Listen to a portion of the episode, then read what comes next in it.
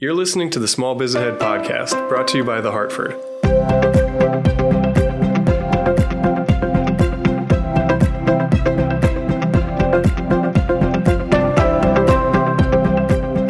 This is Gene Marks, and welcome to the Hartford Small Biz Ahead podcast. This is my weekly podcast where I talk about certain issues and things that are going to be affecting you as a small business owner. And today I wanted to talk about government shutdowns.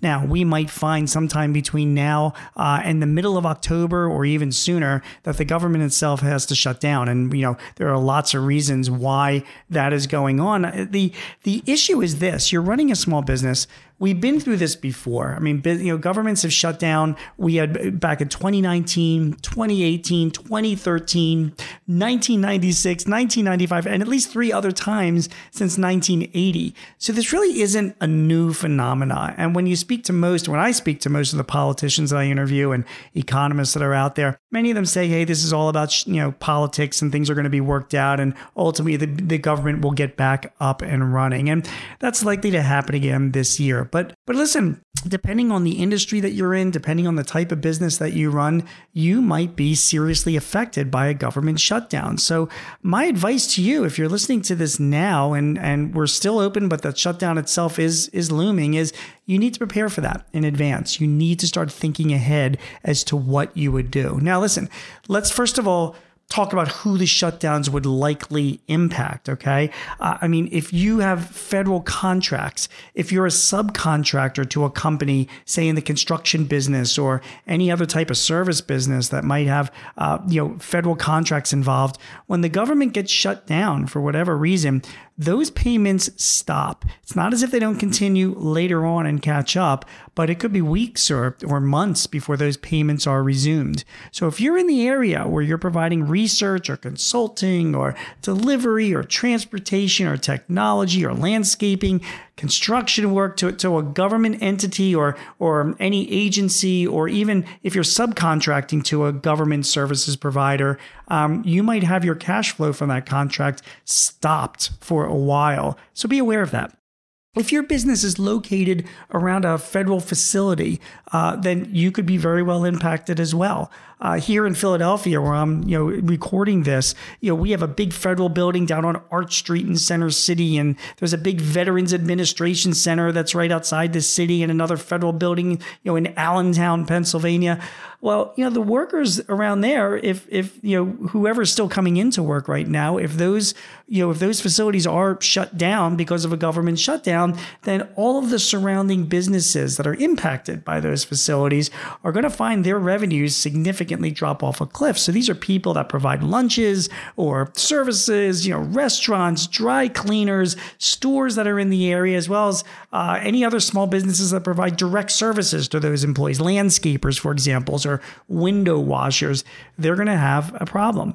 Now, if you're a business that operates, say, in the travel industry or in the tourism industry, and it might be related to some type of federal government area, again, here in Philadelphia, you know, we've got the Liberty Bell, you know, um, but uh, there are other parts around the country. National parks will be closed as well. You are going to find yourself having, you know, big impacted because of that. If you are relying on immigrant workers or people that need certain visas to come in and work, if you're in a seasonal business or a business that's that that employs that type of worker, you might have a problem hiring those workers because all the services that are available from the government to give them those visas are going to be shut down. So that's another area that you need to be aware of. Other things to keep in mind if you're relying on the government to do certain things that you never really thought twice about, like say you're planning on traveling internationally, as a lot of countries are opening up now, and you need a passport or need to get your passport renewed, well, guess what? You could be out of luck if the government shuts down.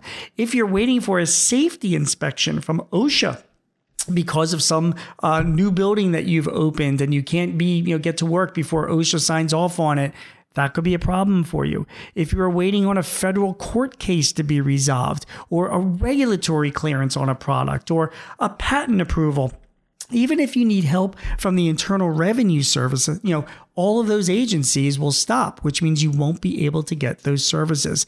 And finally, there's financing. So a lot of us have been getting financial aid in the forms of loans or even grants from the Small Business Administration. Just be aware that if there is a government shutdown, the SBA will stop, which means that all the processing for these loans and these grants, even for disaster aid, any other assistance you might have been getting for COVID, any working capital loans or long term financing financing that you were getting from the SBA, all of that is going to halt when there is a government shutdown. So if you think that your business is in any one of these areas and you think you might be affected by it, then let me give you some advice, some things that you want to do. Okay. So for starters, You've, you've heard of some of the services that are going to stop passport, immigration, IRS, SBA you know, if this date is looming, you want to do everything you can to push those services forward. If you're putting off a call to the immigration service or to the IRS on a tax question, don't put it off any longer. Get it done sooner rather than later.